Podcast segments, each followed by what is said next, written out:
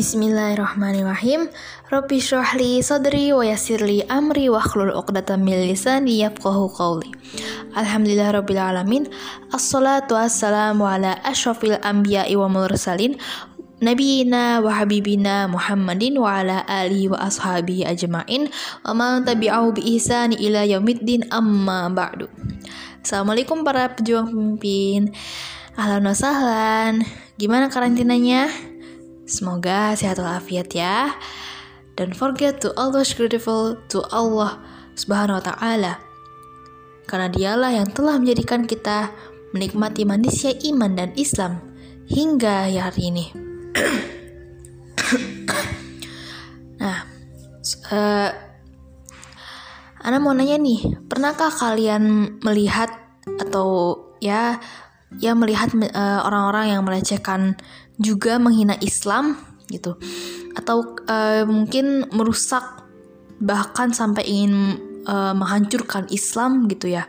Nah, waktu pas kalian melihat kejadian seperti itu, apa yang kalian rasakan?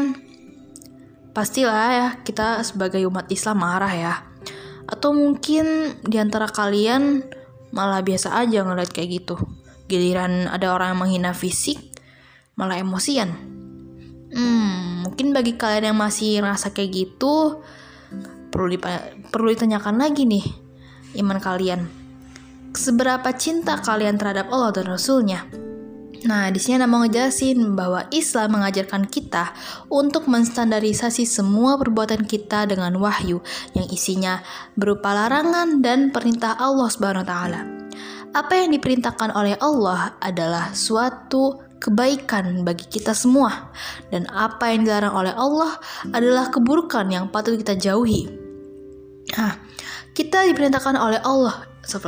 Kita diperintahkan oleh baginda Rasulullah SAW yang mengatur uh, untuk mengatur segala kecenderungan kita disesuaikan dengan wahyu. Sebagaimana dengan sabda Rasul yang diriwayatkan oleh Imam At-Tirmizi Qala Rasulullah sallallahu alaihi wasallam, la yu'minu ahadukum hatta yakuna hawahu taba'al lima, lima nabi. Yang artinya, tidaklah beriman salah seorang di antara kalian hingga hawa nafsunya atau kecenderungannya mengikuti apa yang aku bawa, yaitu mengikuti wahyu.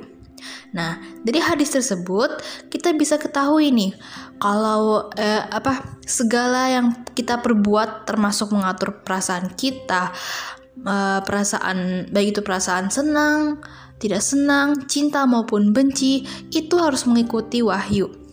Oleh karena itu ketika kita menyukai sesuatu ya sesuatu itu harusnya kita sukai karena eh, perintah Allah. Karena hal itu yang disukai oleh Allah begitu pula saat kita membenci sesuatu karena itu perintah Allah suatu perkara yang dibenci oleh Allah. Nah, atau sesuatu yang dilarang oleh Allah. Kita diperintahkan kita diperintahkan marah karenanya gitu. Nah, sama halnya kita ridho dengan suatu perkara yang itu memang diridhoi oleh Allah. Inilah yang dicontohkan oleh baginda Nabi Muhammad SAW bagaimana beliau memanage marah dan senangnya karena Allah Subhanahu wa taala. Dalam hadis lain yang diriwayatkan oleh Imam Muslim nomor 4296 yang diriwayatkan dari uh, Sayyidati Aisyah radhiyallahu anha pernah menjelaskan tentang sifat-sifat Rasul. Hmm, langsung artinya aja ya. Rasulullah SAW, beliau tak pernah memukul wanita dengan tangannya dan mulia. Beliau tak pernah memukul khodim-khodimah atau pelayan dengan tangannya.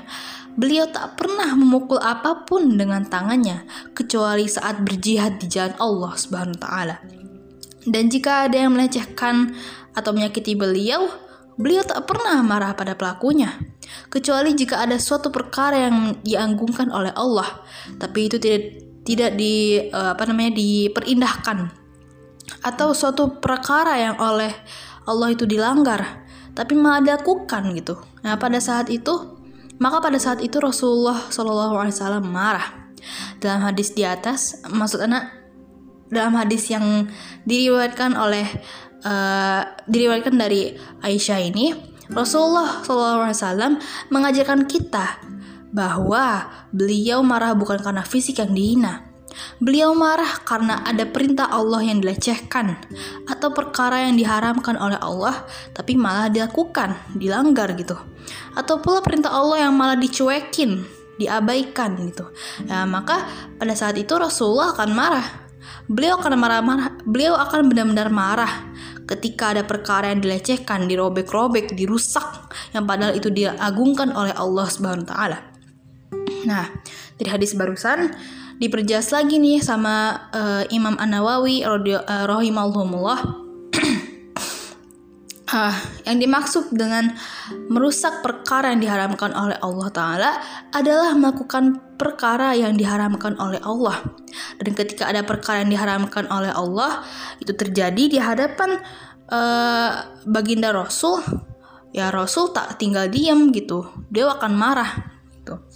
Nah, maka dari itu teman-teman yang dirahmati Allah, patutlah kita mengiringi segala kecenderungan kita, segala perasaan yang kita lakukan itu semata-mata karena Allah gitu. Jadi kalau kita di uh, apa? Jadi kalau di antara kita atau teman-teman sekalian yang masih merasa uh, insecure sama misalnya karena fisik gitu.